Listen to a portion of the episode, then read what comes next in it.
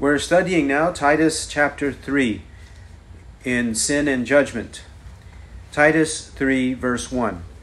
Remind them to be subject to rulers, to authorities, to be obedient, to be ready for every good deed, to malign no one, to be uncontentious, gentle, showing every consideration for all men.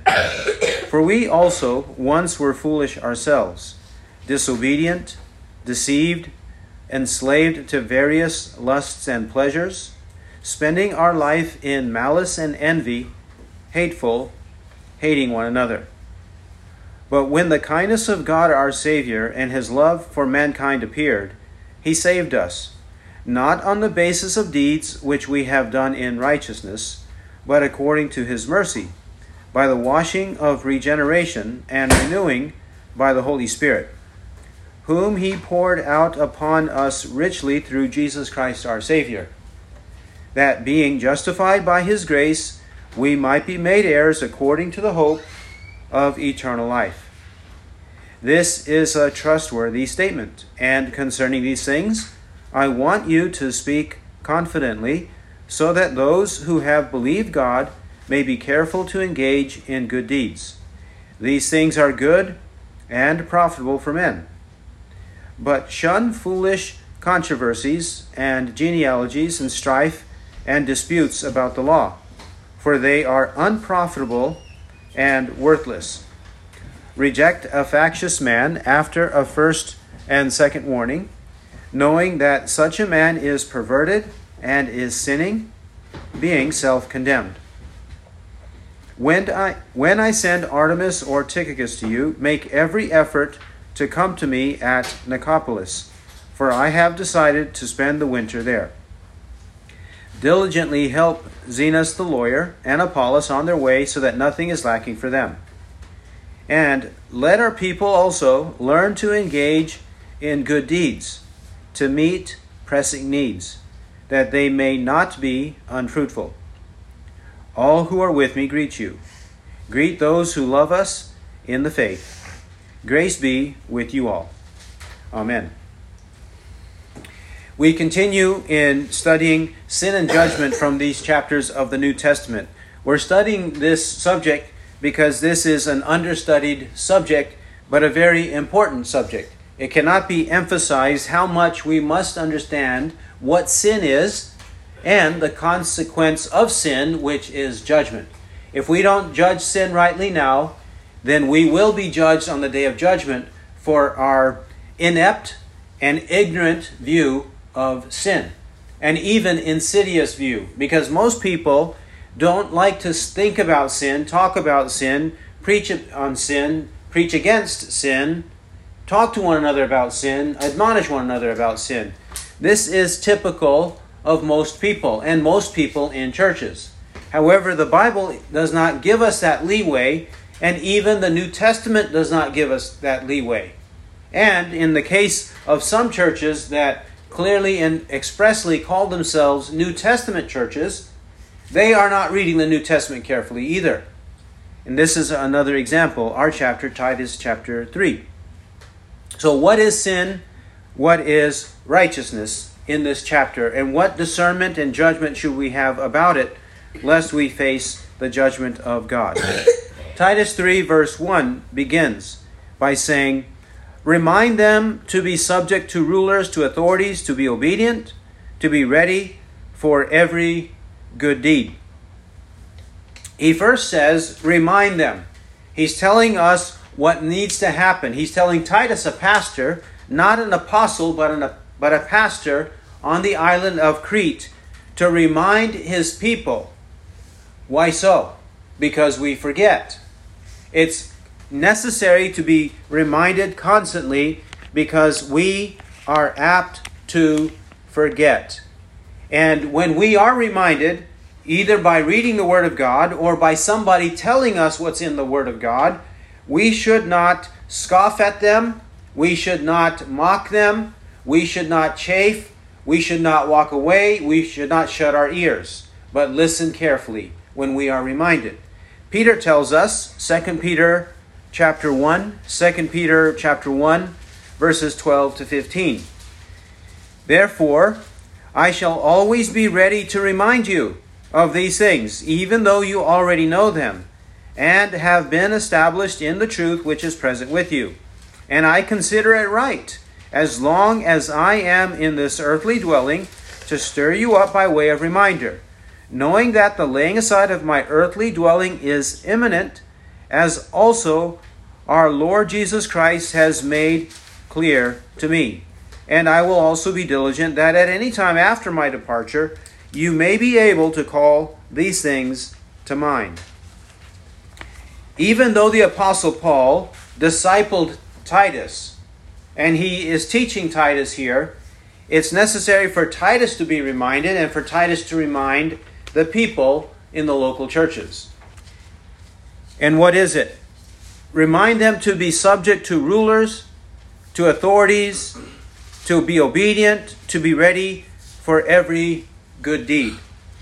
Chapter 3, verse 1 is equivalent to passages such as Romans 13, 1 to 7, where we are also reminded to be in subjection to the governing authorities. Romans 13, verses 1 to 7. Let every person be in subjection to the governing authorities, for there is no authority except from God, and those which exist are established by God. Therefore, he who resists authority has opposed the ordinance of God, and they who have opposed will receive condemnation upon themselves. For rulers are not a cause of fear for good behavior, but for evil. Do you want to have no fear of authority? Do what is good and you will have praise from the same. For it is a minister of God to you for good. But if you do what is evil, be afraid, for it does not bear the sword for nothing. For it is a minister of God, an avenger who brings wrath upon the one who practices evil. Therefore, it is necessary to be in subjection, not only because of wrath, but also for conscience sake. For because of this, you also pay taxes for rulers are servants of God, devoting themselves to this very thing. Render to all what is due them tax to whom tax is due, custom to whom custom, fear to whom fear, honor to whom honor. Now, why would the apostle be telling Titus when Titus is on the island of Crete? Because the Cretans are notorious people. They are people of ill repute, and among them are some Jews, some Jews and Gentiles. And they are described in chapter 1 of Titus, Titus 1, verse 12. They are described like this One of themselves, a prophet of their own, said, Cretans are always liars, evil beasts, lazy gluttons. This is their character a general description of who they are. But also, it may be that on this island, in their deceit and in their wild behavior, they are also revolutionaries, violent revolutionaries, wanting to shake off the yoke of the Romans. Jews wanted that in the land of Israel, and it's likely that other peoples scattered throughout the Roman Empire were seeking to do so we know from history that that is the case. And that that may be the case here with the Cretans, that they wanted to do the same.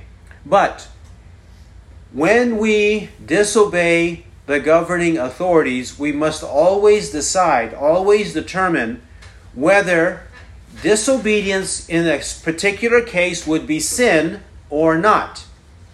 When the governing authorities are doing their duty, and keeping the peace, practicing justice, being civil, helping the common people. When they are doing that which is right, we shouldn't rebel against that. When they are practicing justice, punishing criminals, we should not rebel against that. But when they do the opposite, then of course rebellion is possible, such as the slaves of the people of Israel in the land of Egypt they rebelled. Such as whenever the Hebrew midwives in the land of Egypt disobeyed the Pharaoh who said to murder all of the baby boys. Then they rebelled, such as Daniel, that's Acts chapter or Exodus chapter 1, 15 to 22. Daniel chapter 6, Daniel rebelled against an unjust, evil edict of the king. Daniel chapter 6, when it was prohibited to pray to any other god but the god Darius. Darius the king became a god at least by force for 30 days in Daniel 6. But Daniel didn't obey that. But in this case, Titus 3, verse 1, we're not talking about biblically lawful rebellion against the governing authorities. He's talking about whenever they're doing what's right, we shouldn't rebel against them when they do what's right, which requires us to practice discernment. And if we're not using discernment or judgment properly, we will be sinning against God and the governing authorities, even if they are pagans and idolaters. So that's why we must be obedient and to be ready for every good deed. We shouldn't be rabble rousers. We shouldn't be rioters. We should not be arsonists and thieves, thugs, gangsters, drug dealers. We shouldn't be like that. But ready for every good deed, keeping peace in our society. Now, verse 2 to malign no one. To malign. What does it mean to malign? To malign is equivalent, a synonym of it is to slander. To slander. And then we should ask, what does it mean to slander? To slander is to speak lies about somebody else. To speak lies or falsehoods, untruths about somebody else because you want to defame the character of somebody else. That's what it is. To malign is to slander. To slander is to speak falsehoods about somebody else. To malign is not to tell the truth. To malign is not being honest about a situation or saying something that is severe about somebody else or something that sounds harsh about somebody else. That is not malignancy, that is not to malign.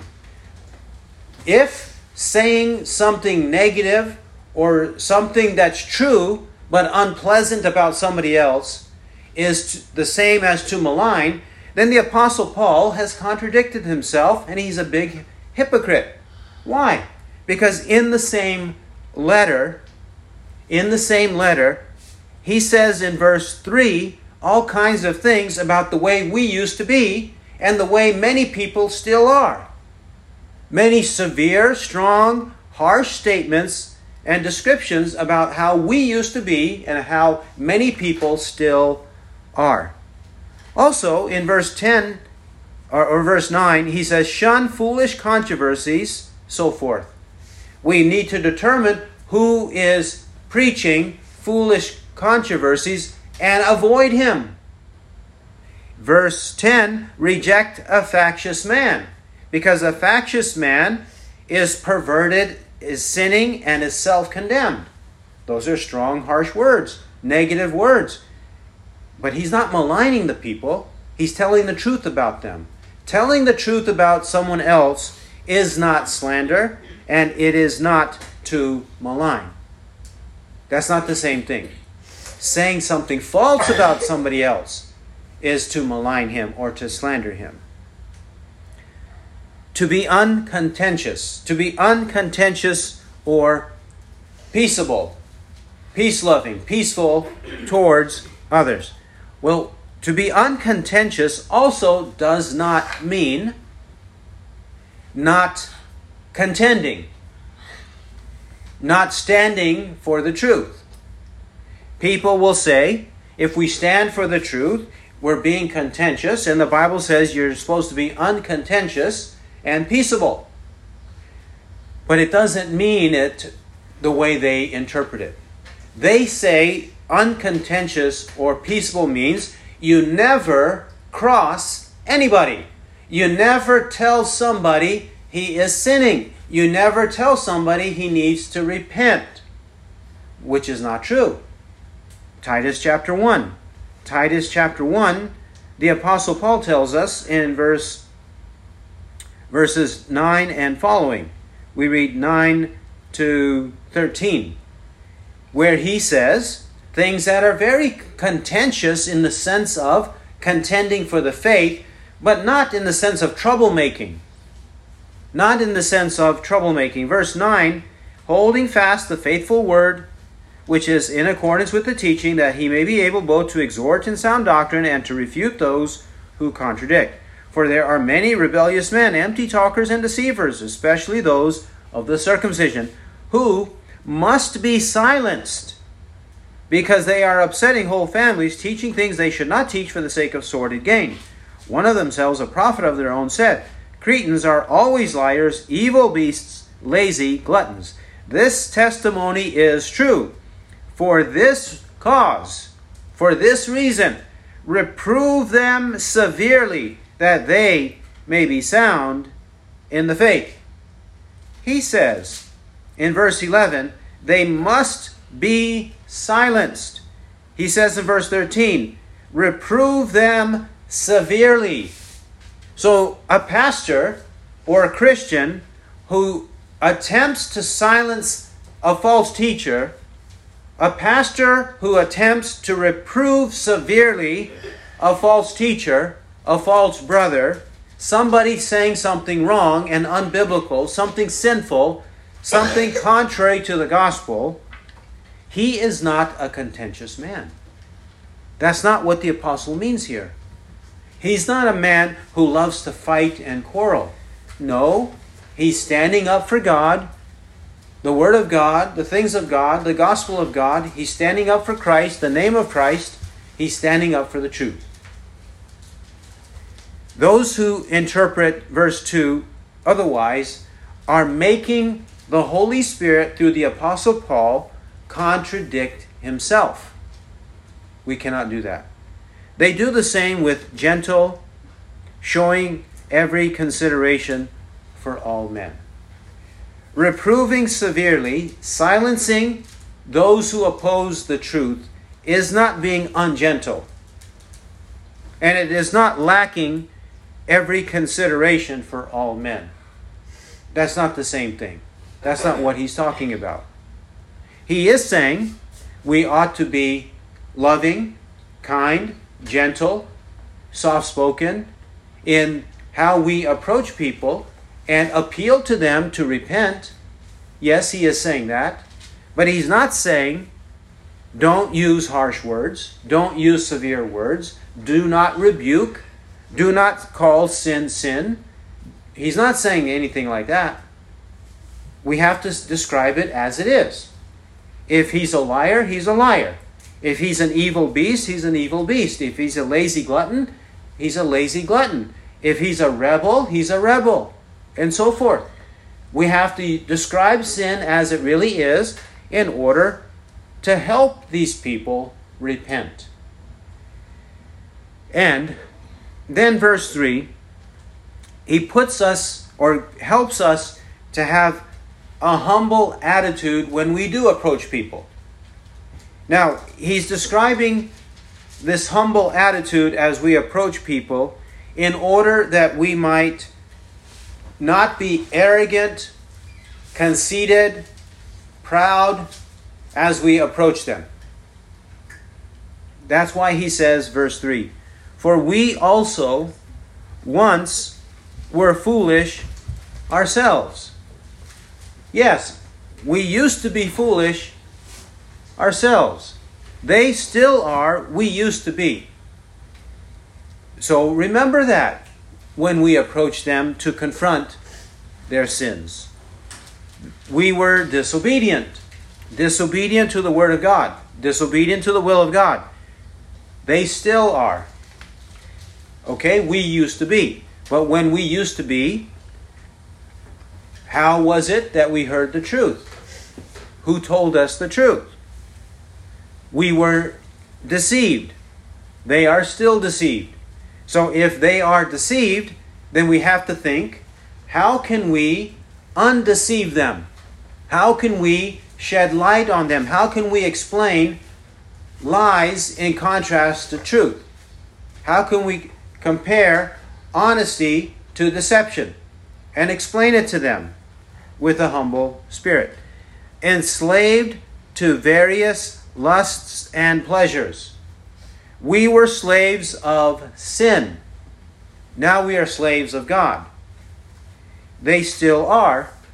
So, as we approach them, how can we help them understand that they are still enslaved? Spending our life in malice and envy. Yes, malice. Approaching things, approaching people with evil intention. Envy.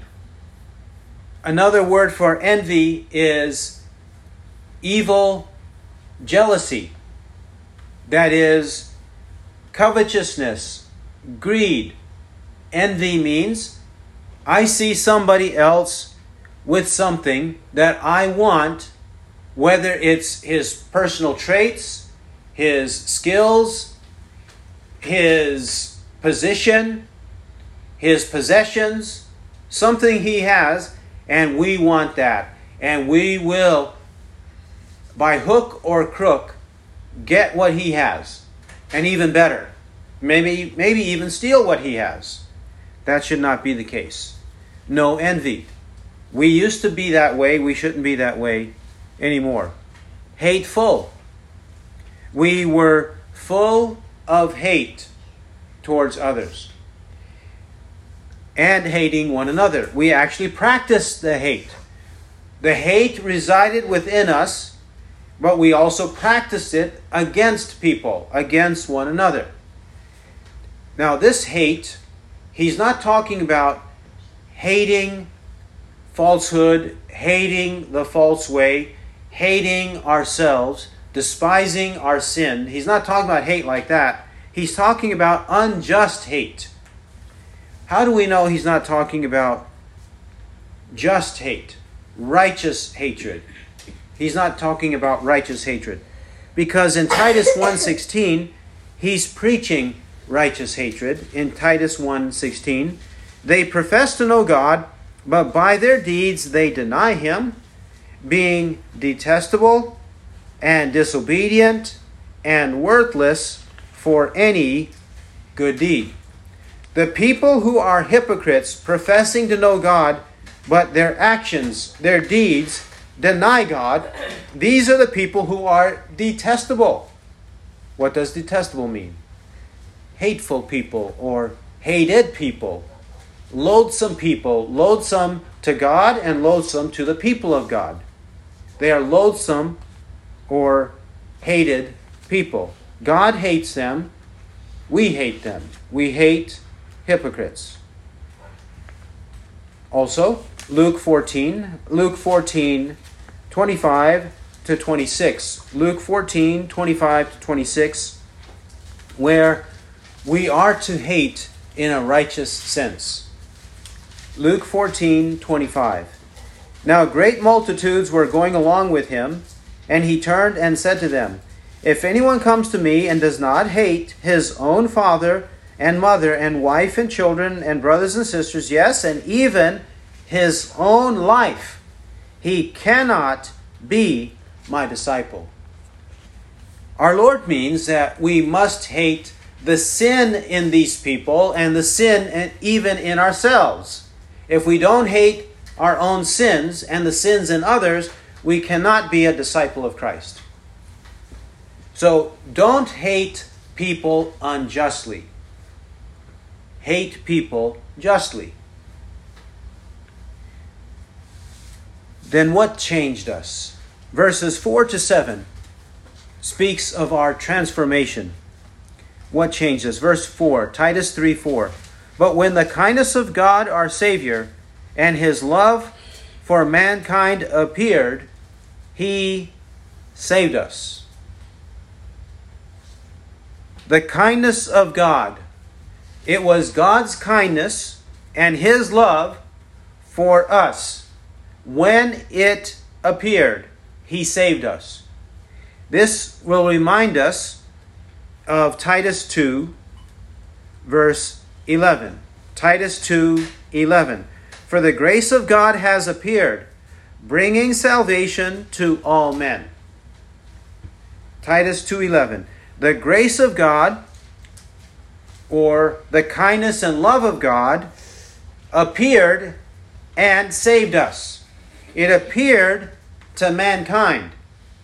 Here he means particularly the elect. He's not saying every person in the world is saved because God's grace or God's kindness, God's love has appeared. That's not his meaning. We saw that in Titus 2 11 to 15, that that is not his meaning. Also, we notice it in Titus 3 4 to 7, that that is not his meaning. Because when this kindness and love of God appeared, he saved us. But he doesn't save every person. And he saves us in Christ by the Spirit of Christ in verses 5 to 7. Also, the letter itself is written for the Titus 1 1 says, For the faith of those chosen of God and the knowledge of the truth, which is according to godliness. Titus 1 1. It's written to the chosen of God, who have the knowledge of the truth and who are living according to godliness, because that's the intention. But that's not happening to every person in the world. Only it is happening to the elect. They are the objects of God's kindness and love and salvation. He saved us. We note that salvation is past tense for those who are truly saved. Salvation is past tense. Just as it is in 2 Timothy 1 9. 2 Timothy 1 9. Who has saved us and called us with the holy calling, not according to our works, but according to his own purpose and grace, which was granted us in Christ Jesus from all eternity. Who has saved us? Salvation, therefore, for those truly saved is past tense.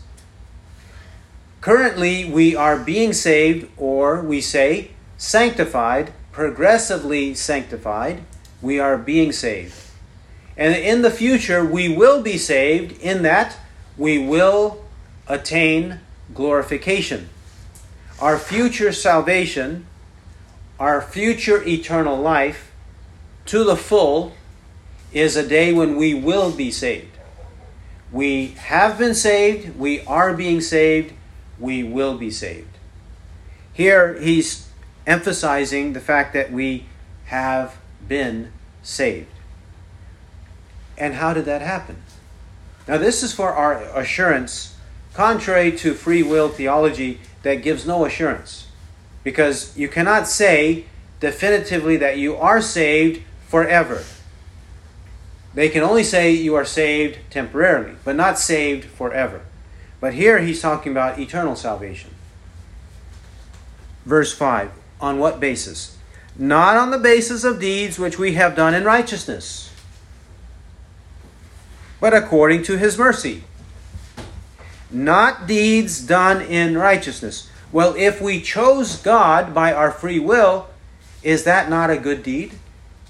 Yes. Is that not righteous? Yes. It's good, it's righteous, if we were to choose God, if indeed the Bible taught free will. But here he says, not that.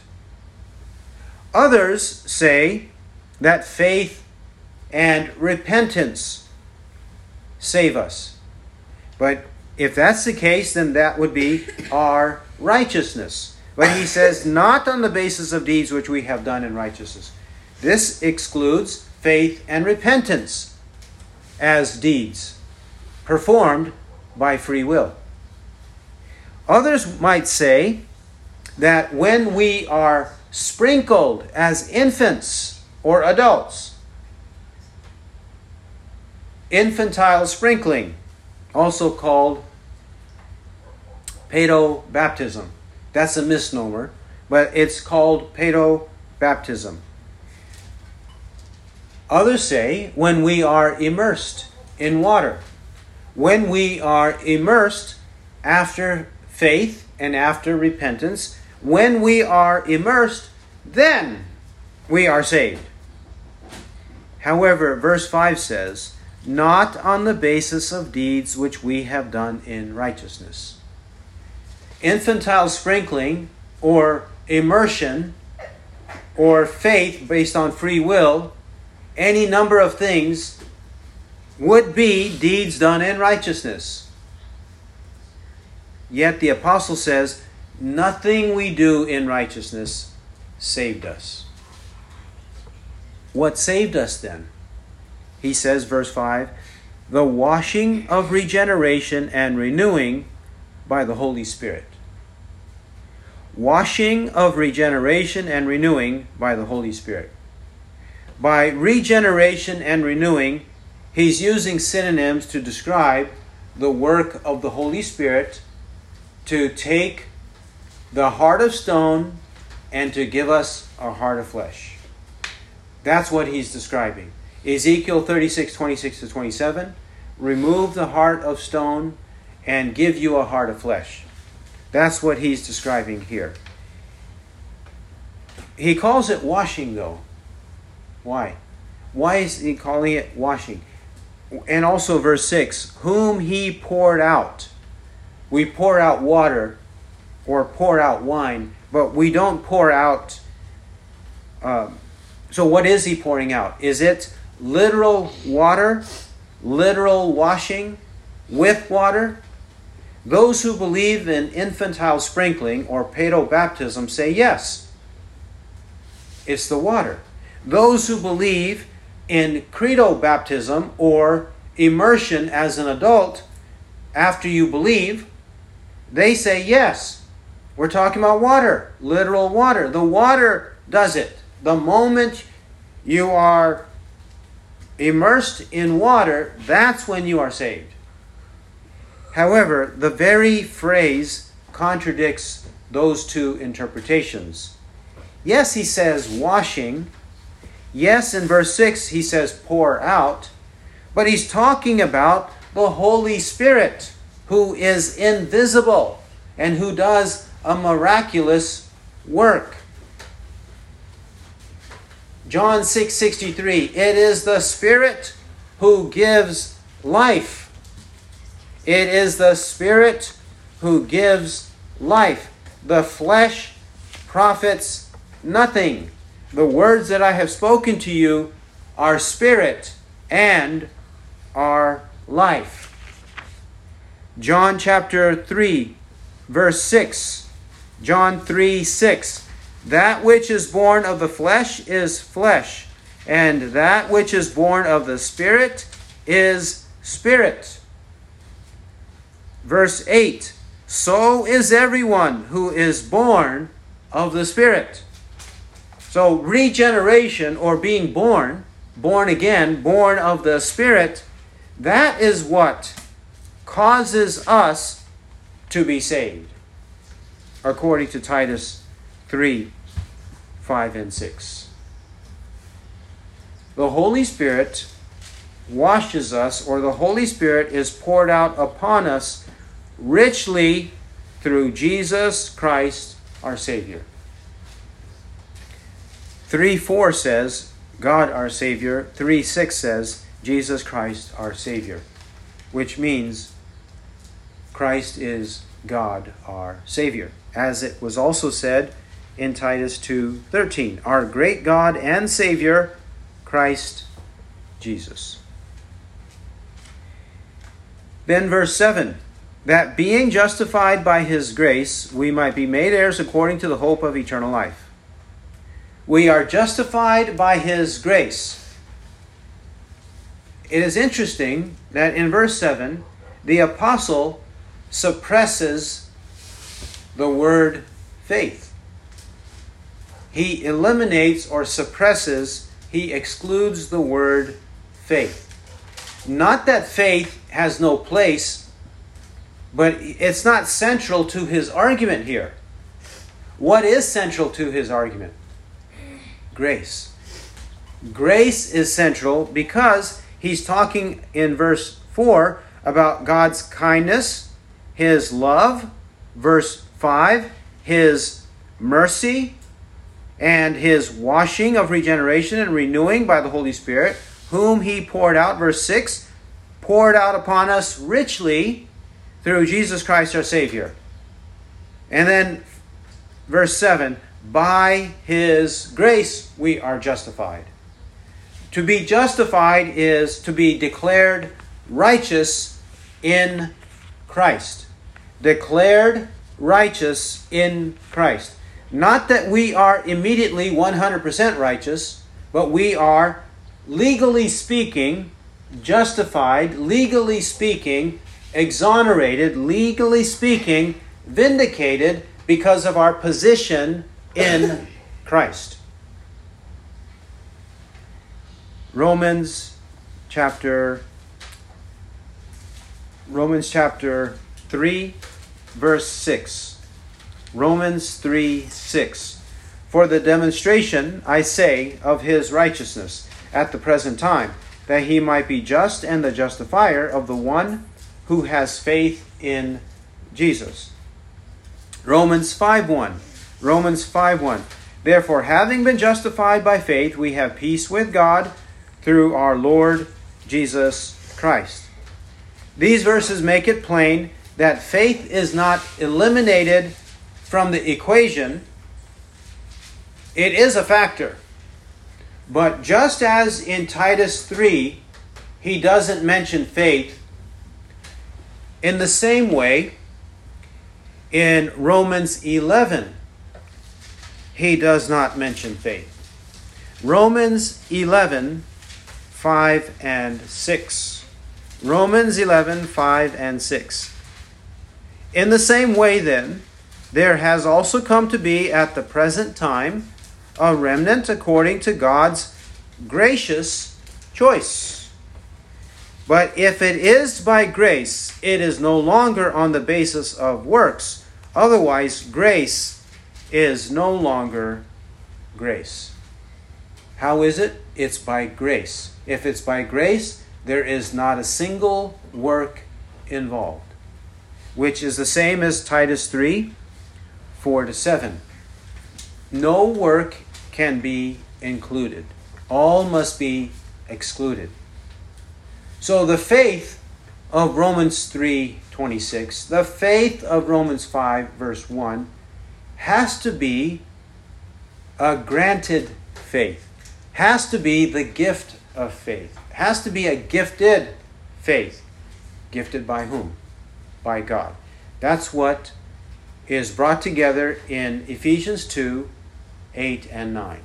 Ephesians 2 8 and 9. For by grace are you saved through faith, and that not of yourselves. It is the gift of God, not as a result of works, that no one should boast. And then Titus 3 7, he says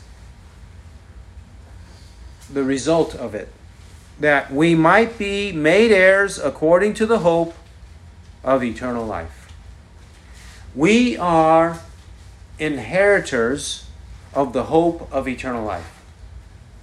Inheritors.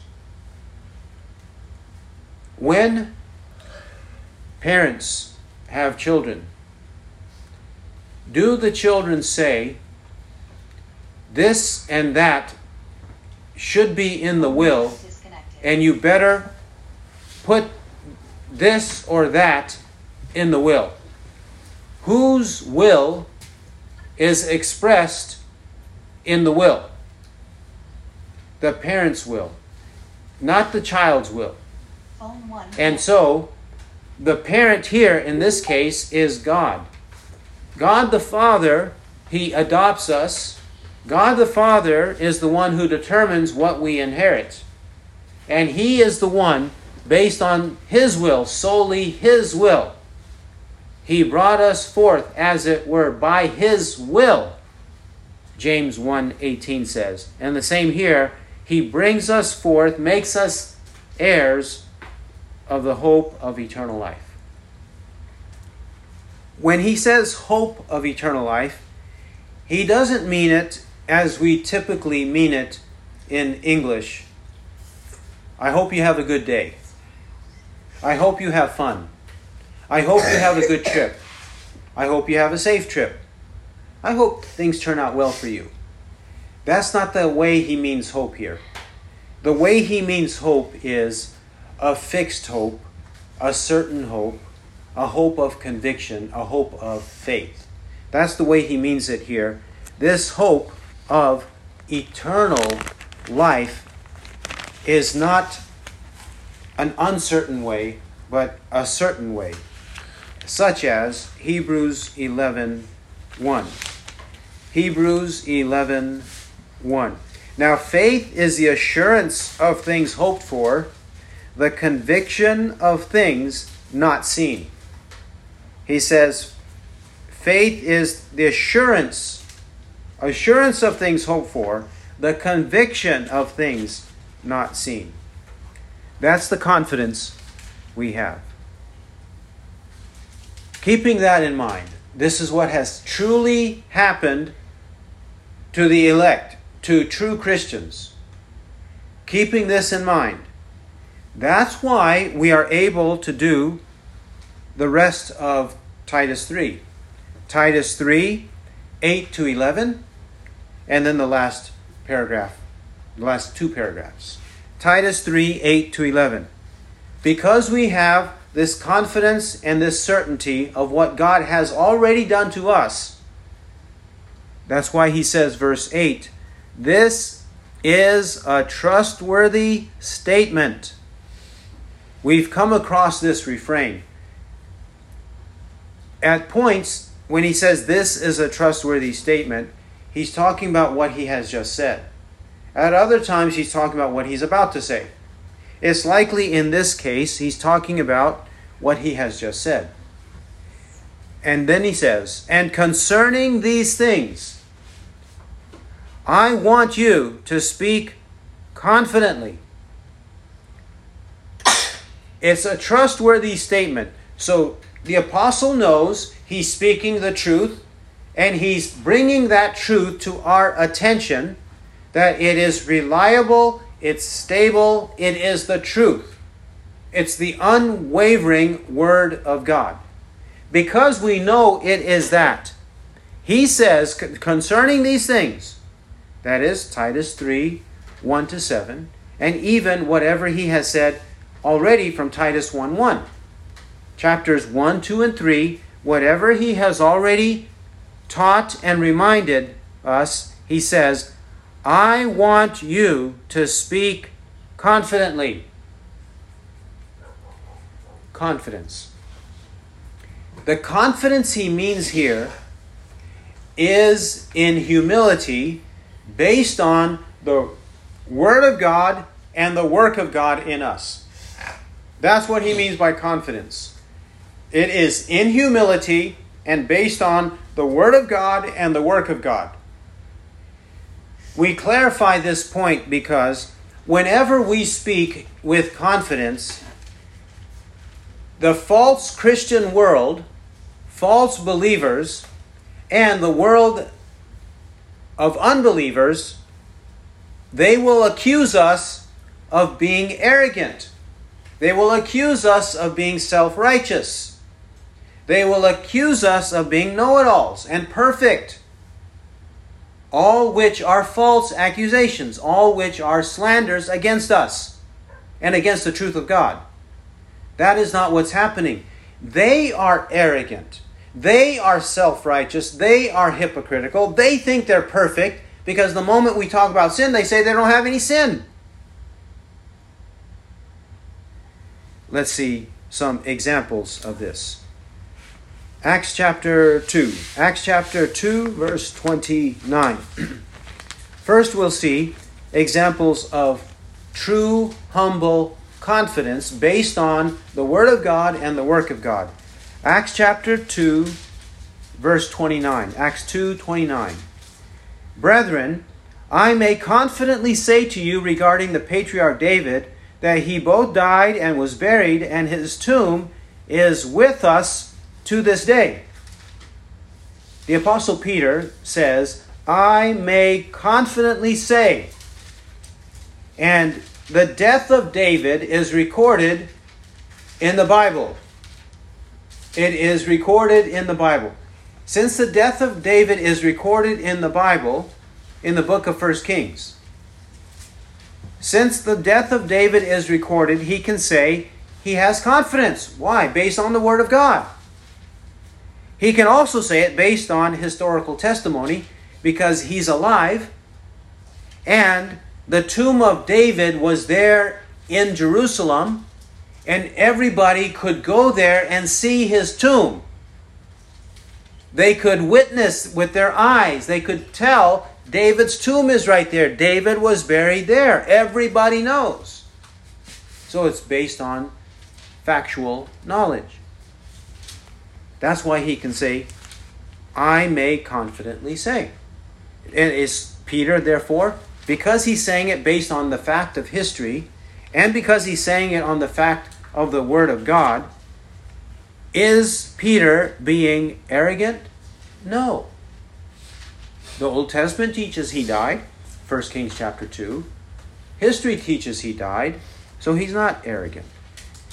Acts chapter 4, another example. Acts chapter 4, Acts 4, 13. Acts chapter 4 and verse 13.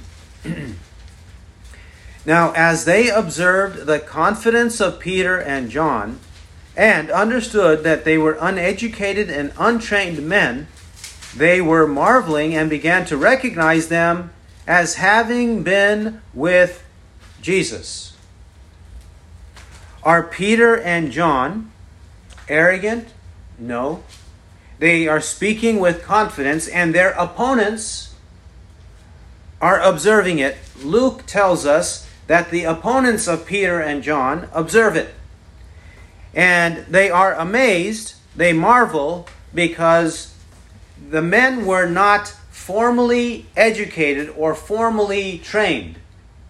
No formal classrooms, formal degrees, formal diplomas, and no apprentices, no apprenticeship with those teachers and preachers of the day who were reputed.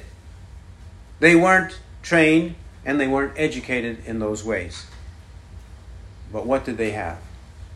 They had been with Jesus. In three and a half years of public ministry, they were well educated and well trained by our Lord. And that's why they had confidence. Now, false confidence. 1 Timothy 1. 1 Timothy 1. 1 Timothy 1. We read verses 6 and 7. 1 Timothy 1 6 and 7. For some men, straying from these things, have turned aside to fruitless discussion wanting to be teachers of the law, even though they do not understand either what they are saying or the matters about which they make confident assertions. Here is false confidence. And false confidence is based on what? Based on lies. Based on what men teach, not what the Bible teaches. So if they are making confident assertions about things that uh, on which they are ignorant because they don't understand them,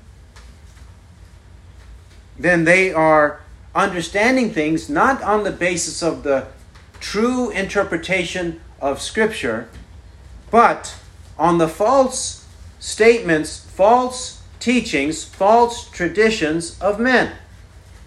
They are the ones who are foolishly, wrongfully confident. We have to make that distinction. The Bible makes that distinction. And let not our critics determine whether we are humble or arrogant, but let the Word of God determine that. So, what would be the result if we confidently speak the truths that are in the Bible, and in particular the book of Titus? what would result? Titus 3 8, so that those who have believed God may be careful to engage in good deeds. These things are good and profitable for men. What is our goal? Our goal is to be carefully engaging in good deeds because we have believed in God. We believed God, that is, we believed in the Word of God and in the incarnate Word of God, Christ. And if we believe in the incarnate Word of God, because of the Word of God, the written Word of God, we are believing God. We are believing His testimony.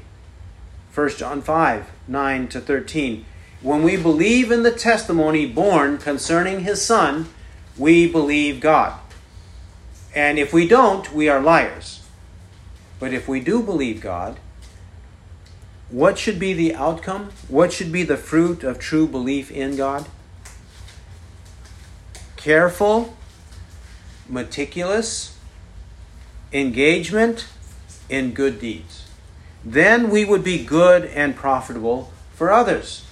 First in the church and those outside of the church. Otherwise, we wouldn't. His goal in this letter, one of his goals, has been to teach us definitively, clearly, concretely what is good. He has emphasized good. Our verse, verse 8 good deeds, these things are good and profitable for men. Chapter 3, verse 1 to be ready for every good deed. Chapter 3, verse 14 and let our people also learn to engage in good deeds to meet pressing needs, that they may not be unfruitful. Chapter 1, Titus 1, verse 8 loving what is good. Titus 1:16 worthless for any good deed. Titus 2 verse 3 teaching what is good. Titus 2 verse 7 in all things show yourself to be an example of good deeds. And Titus 2 14 a people for his own possession, zealous for good deeds. We have to know the distinction between good and evil, sin and righteousness. Now, Titus 3 9 to 11. Verse 9 tells us the opposite. If we are to proactively and positively practice verse 8, then the converse is verses 9 to 11. The opposite, the negative, is verses 9 to 11. Negative in the sense, not that it's sinful, but negative in that it's the opposite of verse 8. What is it? Shun or avoid foolish controversies genealogies, strife, disputes about the law, for they are unprofitable and worthless. This is the opposite of good. In this case, it looks like, more than looks like, it is quite evident, verse 9, we're to shun. And also in verse 10, reject. This is contrary to modern Christianity. Modern Christianity says God has unconditional love, so we need to have unconditional love. Modern Christianity says God accepts us as we are. Come as you are, modern Christianity says.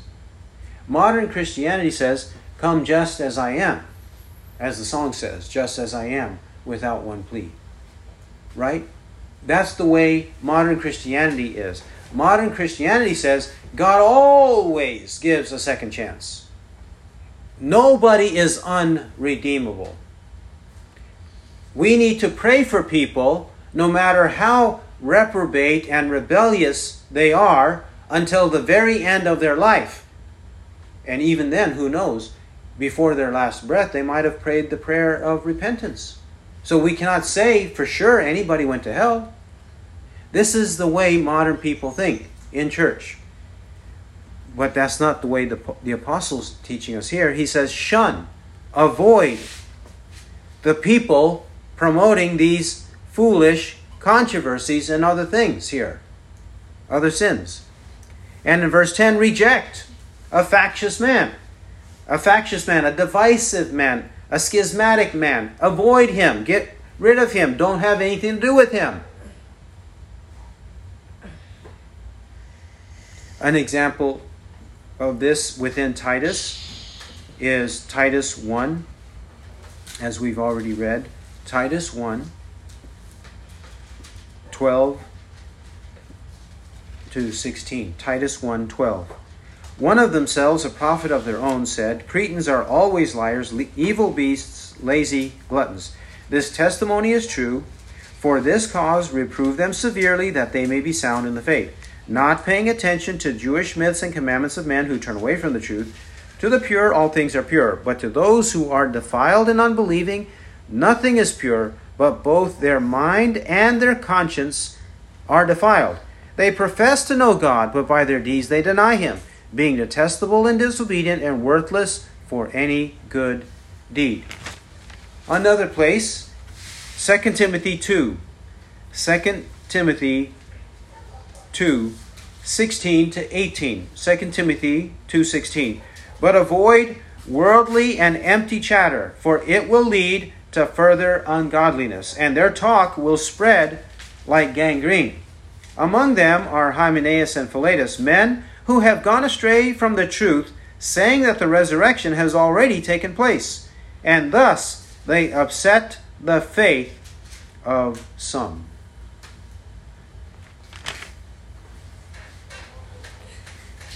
Titus 3 10 and 11, we don't reject them immediately. It says in verses 10 and 11, after a first and second warning. Give them two warnings, then reject them. Warn them of their blasphemies, warn them of their slanders, warn them of their heresies, warn them of their factious beliefs. Warn them about how they are contradicting God's holy word, and they deserve the righteous condemnation of God. Tell them that they are sinning. Tell them that they are perverted. Tell them that they are self condemned. Is that not what it says in 311? Knowing that such a man is perverted and is sinning, being self condemned. They have to know it. That's the warning we present. The first and second warning. You are condemned. Your own mouth is condemning you. That's why we say, or he says, self condemned. Your own mouth is your worst enemy because it's revealing who you really are. You are self condemned.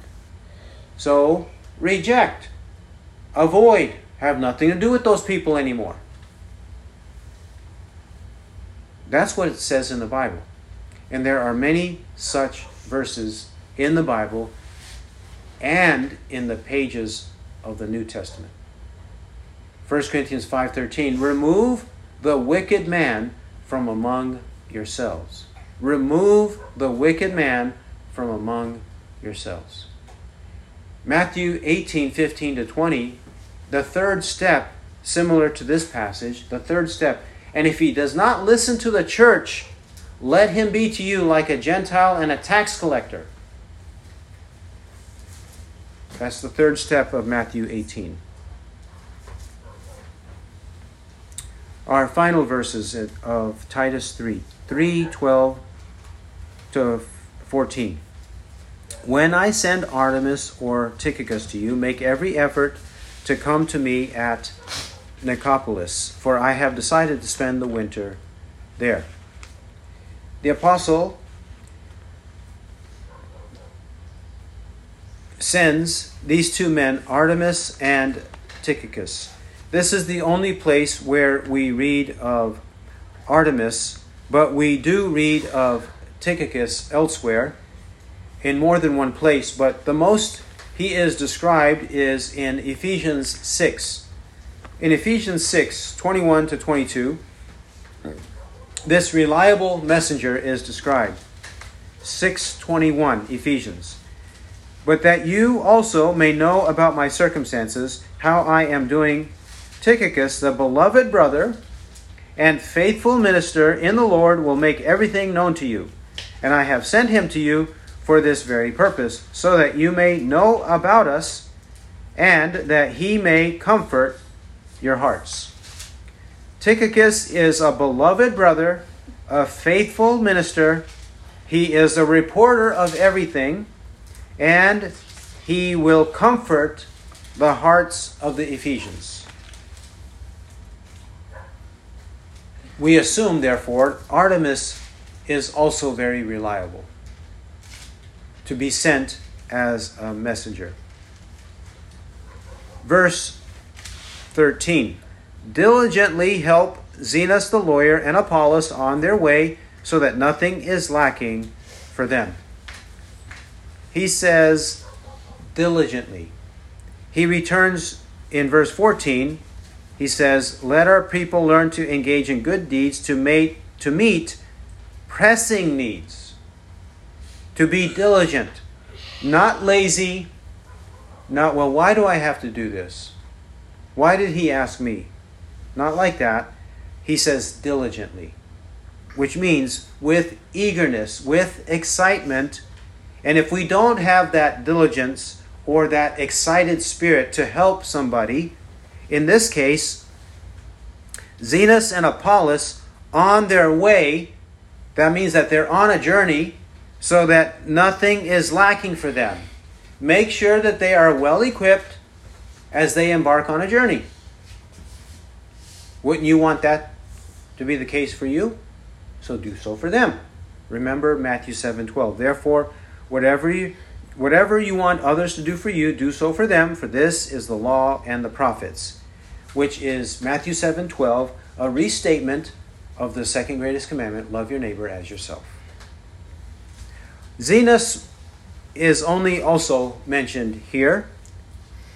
He's called the lawyer. In what sense he was a lawyer, it may be he was a lawyer in the sense that he was of the Jewish law or that law of the law of Moses. Of the law of Moses. He might have been a Gentile, maybe a lawyer of, of civil law, but probably Jewish law, a Jewish lawyer. He was familiar with uh, the scriptures of the Old Testament and especially the law of Moses.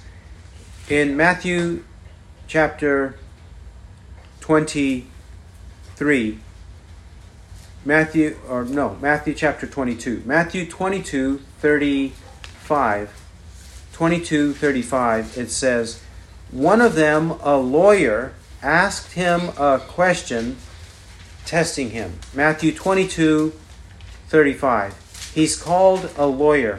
And your Bibles may have a footnote saying an expert in the Mosaic law.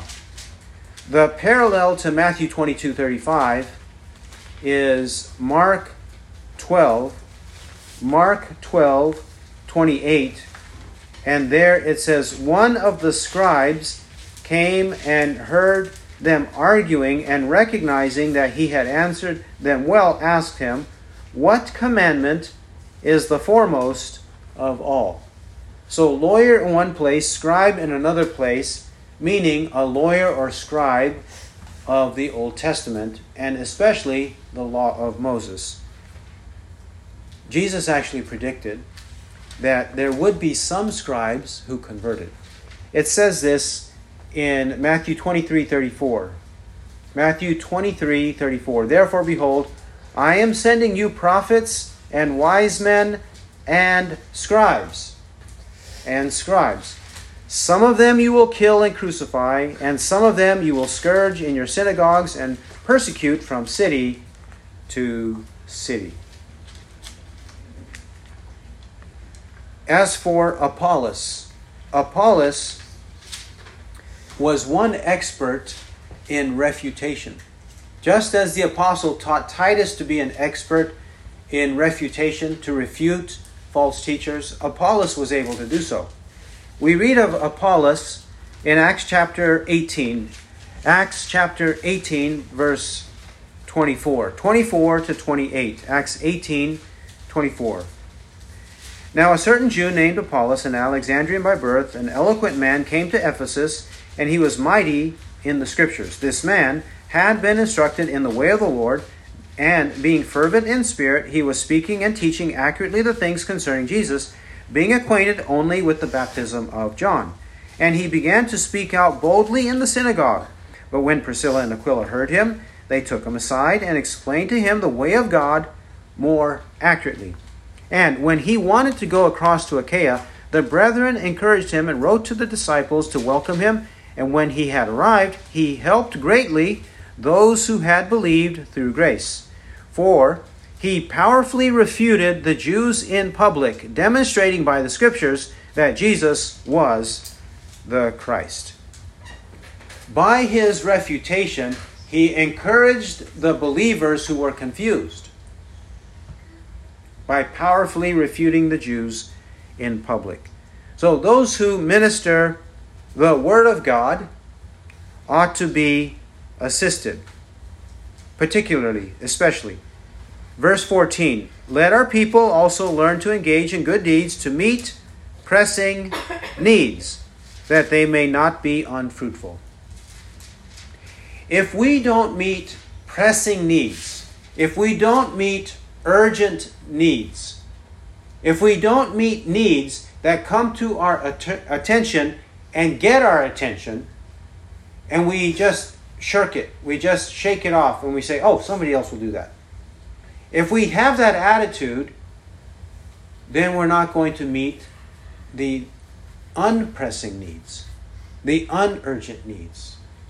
If we won't meet the urgent needs, we're not going to meet the unurgent needs. That's why he's saying here we must meet pressing needs. Otherwise, we will be unfruitful we're not going to meet the unpressing ones.